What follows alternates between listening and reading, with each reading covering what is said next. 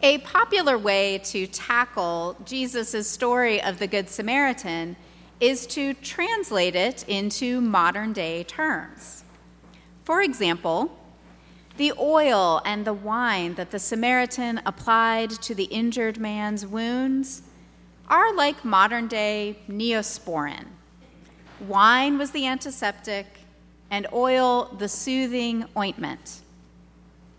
The two denarii that the Samaritan gave the innkeeper to care for the injured man was worth between 600 and $1,000, not accounting for recent inflation.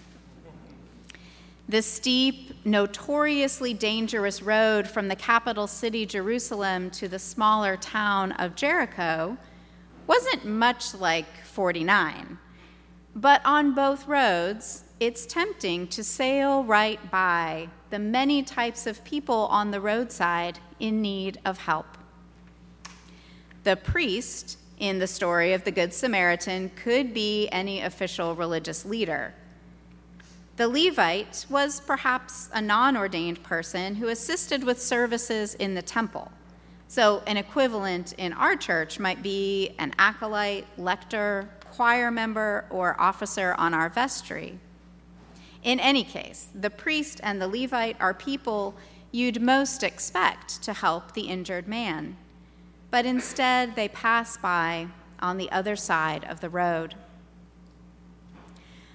To avoid these comparisons, modern day preachers often claim that the priest and the Levite are afraid of being ritually defiled by the injured or possibly dead body of the beaten man. But this interpretation lets us blame the priest and the Levite's lack of compassion on a caricature of ancient Judaism. In reality, the priest and the Levite reflect our shared human impulse to turn away from or rush past people in pain or in need. As for the Samaritan, there's really no way to name a modern equivalent without offending someone. Sometimes preachers encourage us to think of the Samaritans as the oppressed and the marginalized, the excluded and reviled, the outcasts and the downtrodden. When that happens, we can congratulate ourselves that, unlike most other types of Christians, we just love the Samaritans of our day. But Samaritans felt to Jesus' audience more like powerful or aggressive enemies than like the oppressed or marginalized. The inhabitants of Samaria changed over the long biblical story of Israel. But Samaritans were depicted as aggressors, not the dispossessed. When Jacob and his family settled nearby, the inhabitants of Samaria attacked them. When the kingdom of Israel split in two after the reigns of Kings David and Solomon, the northern kingdom set up its own temple in Samaria to compete with the temple in Jerusalem. When the wicked king Ahaz ruled in Jerusalem, the warriors of Samaria invaded and took 200,000 Judeans captive. When Samaritan territory was invaded by the Assyrian Empire, the Assyrians mixed the Samaritan population with other groups. Israelites near Jerusalem then saw Samaritan religion and culture as a dilution or distortion of their own. So today I'm going to say something truly shocking for a compassionate, actively merciful congregation like ours. I don't think Jesus liked Samaritans all that much. He didn't despise them or want them destroyed or anything. But for Jesus, Samaritans just seemed to be the most conveniently located group of people he could use to jolt or even shame his people into deeper faithfulness to their own God. In Luke's gospel, and only Luke's gospel, we hear stories that took place or were told along Jesus' long road trip from his home in Galilee in the north to Jerusalem in the south, passing through the region of Samaria. Two weeks ago, we heard how Jesus and his disciples entered a Samaritan village along the way. When the Samaritans didn't welcome them, James and John offered to command heavenly fire to burn the whole Samaritan village down. Their words echoed those of the prophet Elijah, who once upon a time called down fire to consume a hundred men in the king of Samaria's army. Jesus declined their offer and did rebuke them for it, but he didn't exactly launch into a speech about how every human being is equally worthy of God's inclusive love either.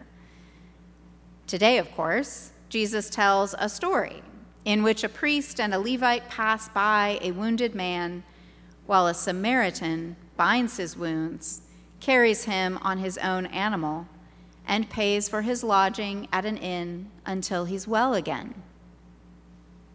This story echoes another incident from Israel's ancient past with Samaria during the reign of that king Ahaz in Jerusalem. While Ahaz was worshiping foreign gods, attackers from Samaria invaded and captured Ahaz's people. But then, a prophet warned the Samaritan warriors that enslaving the Judeans would enrage the Lord. So the warriors in Samaria decided to anoint their captives with oil, load the feeble ones onto donkeys, and return all of them to none other than Jericho.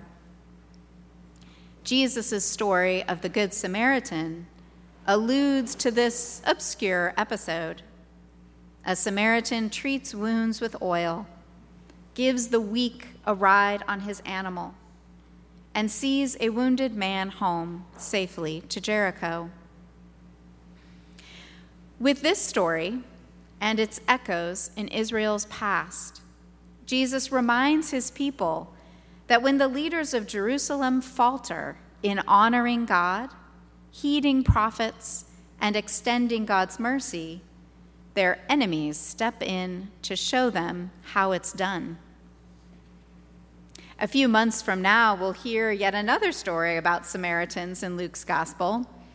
Jesus heals 10 lepers, and nine of them run quickly on their way. But the one Samaritan leper turns back, praises God, and thanks Jesus.